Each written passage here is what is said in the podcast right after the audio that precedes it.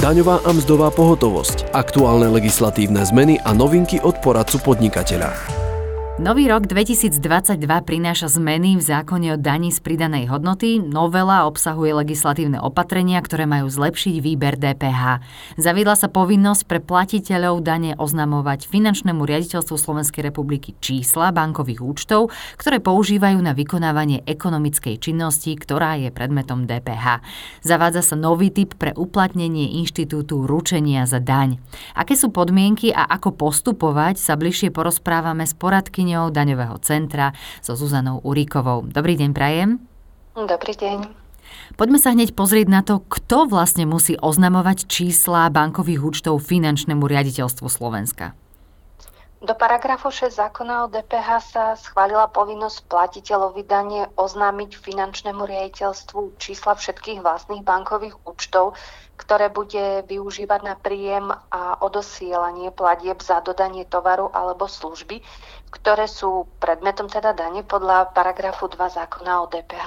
To znamená, že bude ho využívať na podnikanie, pričom sa toto oznámenie podáva na predpísanom tlačive finančného riaditeľstva Slovenskej republiky, ktoré je teda zverejnené na ich stránke. Túto povinnosť mali platitelia dane podľa prechodného ustanovenia, čo bolo definované v paragrafe 85 KK zákona o DPH, už teda registrované zdaniteľné osoby, a to v termíne do 30. novembra 2021. Je presne stanovená lehota na oznámenie bankového účtu? Mm, súčasný platiteľ dane mal od 15. novembra do 30. novembra 2021 povinnosť oznámiť bankový účet a to podľa už teda spomenutého prechodného ustanovenia. Samozrejme toto oznamovanie pokračuje aj po tomto dátume. To znamená, že napríklad nový platiteľ dane bezodkladne, kedy sa stane platiteľom dane alebo od dňa, kedy si takýto bankový účet zriadil na podnikanie, má povinnosť ho oznámiť. Preto sa na tlačive uvádza dátum používania účtu na ekonomickú činnosť. Upozorňujem, nie zriadenia teda účtu v banke a tiež e, všetci platitelia dane sú povinní bezodkladne oznámiť akúkoľvek zmenu, doplnenie alebo zrušenie týkajúceho sa už oznámeného bankového účtu. Akou formou sa realizuje oznámenie bankového účtu? Oznámenie sa realizuje len elektronicky a to vyplnením tlačiva v katalógu formulárov pod názvom Oznámenie o účtoch používaných na podnikanie platiteľa podľa paragrafu 6 a paragrafu 85 KK zákona o DPH.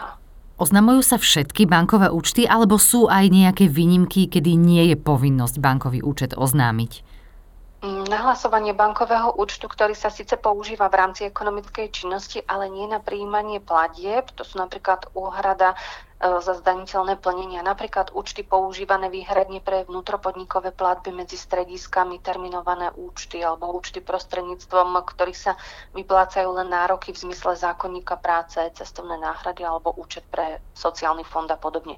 Alebo zahraničné účty, ktoré sa používajú výlučne na platby, ktoré súvisia s ekonomickou činnosťou uskutočnenou v zahraničí. Teda nie je povinnosť ich oznámiť, keďže predmet nie je tu v tú zemsku. Ale napríklad zahraničné účty používané v súvislosti s podnikaním, ktoré by neboli vo vlastníctve platiteľa dane, to sú napríklad materská spoločnosť je vlastníkom, ale plynuli by naň platby za predaj, ktoré sú predmetom DPH v tuzemsku, tak tie sa napríklad oznamujú.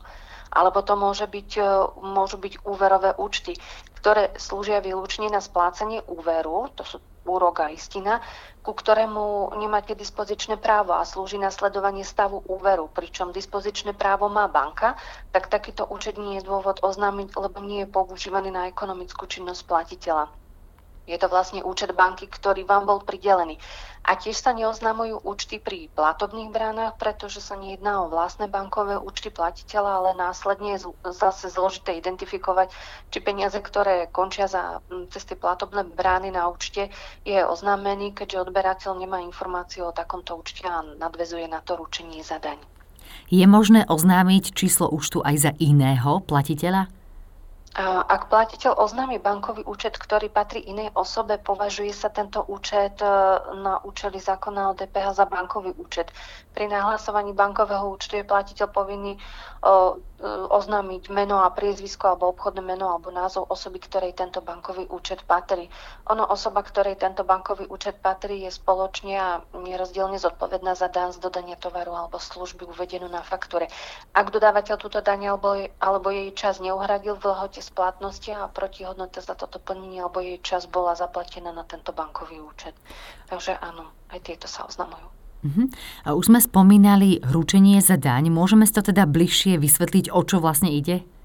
Mm, ručenie za daň znamená, že odberateľ ručí za daň, ktorú dodávateľ nezaplatil, ak vedel alebo vedieť mohol, že daň nebude zaplatená. Pričom do novely platili súbežne dve podmienky a to hodnota na faktúre nemá ekonomické opodstatnenie, odberateľ bol štatutárom dodávateľa, no a novelou sa doplňuje tretia vlastne podmienka a to je protihodnota zaplnenie bola zaplatená na iný bankový účet ako zverejnil dodávateľ a vychádza sa z paragrafu 69 odsek 14 písmeno C zákona o DPH. To znamená, že za predpokladu splnenia ostatných podmienok, tak samotná úhrada protihodnoty na iný ako zverejnený účet dodávateľ môže predstavovať potom dôvod na uplatnenie inštitútu ručenia za daň. Je možné sa aj vyhnúť uplatneniu inštitútu ručenia za daň? Odberateľ si pri platbe protihodnoty za dodaný tovar alebo službu musí overiť, či dodávateľ oznámil také číslo účtu, na ktorý požaduje úhradu protihodnoty, ktoré je teda zverejnené v zozname finančného riaditeľstva Slovenskej republiky. Je možnosť uplatniť aj tzv. inštitút rozdelenia platby, tzv. split payment, a to bez ohľadu na skutočnosť, na aký účet dodávateľ požaduje úhradu protihodnoty. Ak sa odberateľ chce vyhnúť plateniu dane za svojich dodávateľov zverejnených v zozname na portáli finančného riaditeľstva, môže zaplatiť daň uvedenú na faktúre za prijaté tovary a služby priamo na osobný účet daňovníka, teda svojho dodávateľa. Čo to v praxi znamená? Ak platbu na osobný účet dodávateľa alebo teda toho daňovníka dodávateľa vykoná odberateľ v lehote splatnosti dane, ručenie vôbec nevznikne a nebude dôvod na vydanie rozhodnutia. Ak ale platbu na osobný účet daňovníka dodávateľa vykonajú po lehote splatnosti dane, ale ešte pred ako vydaním rozhodnutia podľa paragrafu 69b zákona o DPH ručenie zanikne. Ono správca na ne bude skúmať, či si dodávateľ splní povinnosť a v prípade, že áno, uhradenú daň bude považovať za preplatok a do 10 dní vráti na oznámený účet. On, takýto princíp bude platiť aj pre nadmerný odpočet a jeho vrátenie. Ako variabilný symbol pri úhrade sa bude uvádzať číselné označenie 1109 YY a 4 krát X. To YY je vlastne mesiac alebo štvrť rok a 4X predstavujú vlastne rok. Um, pravidla ručenia sú potom v paragrafe 69b zákona o DPH. Daň je splatná mm, do 8 dní od doručenia a je možné sa do 8 dní aj odvolať, ale čo, čo nemá odkladný účinok.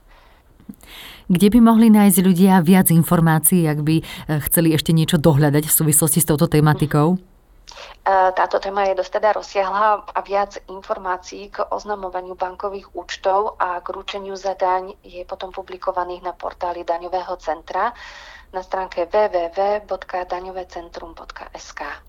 O novinkách v zákone o DPH platných od 1.1.2022 sme sa dnes rozprávali s poradkyňou daňovej pohotovosti so Zuzanou Úrikovou. Počúvali ste podcast Poradcu podnikateľa.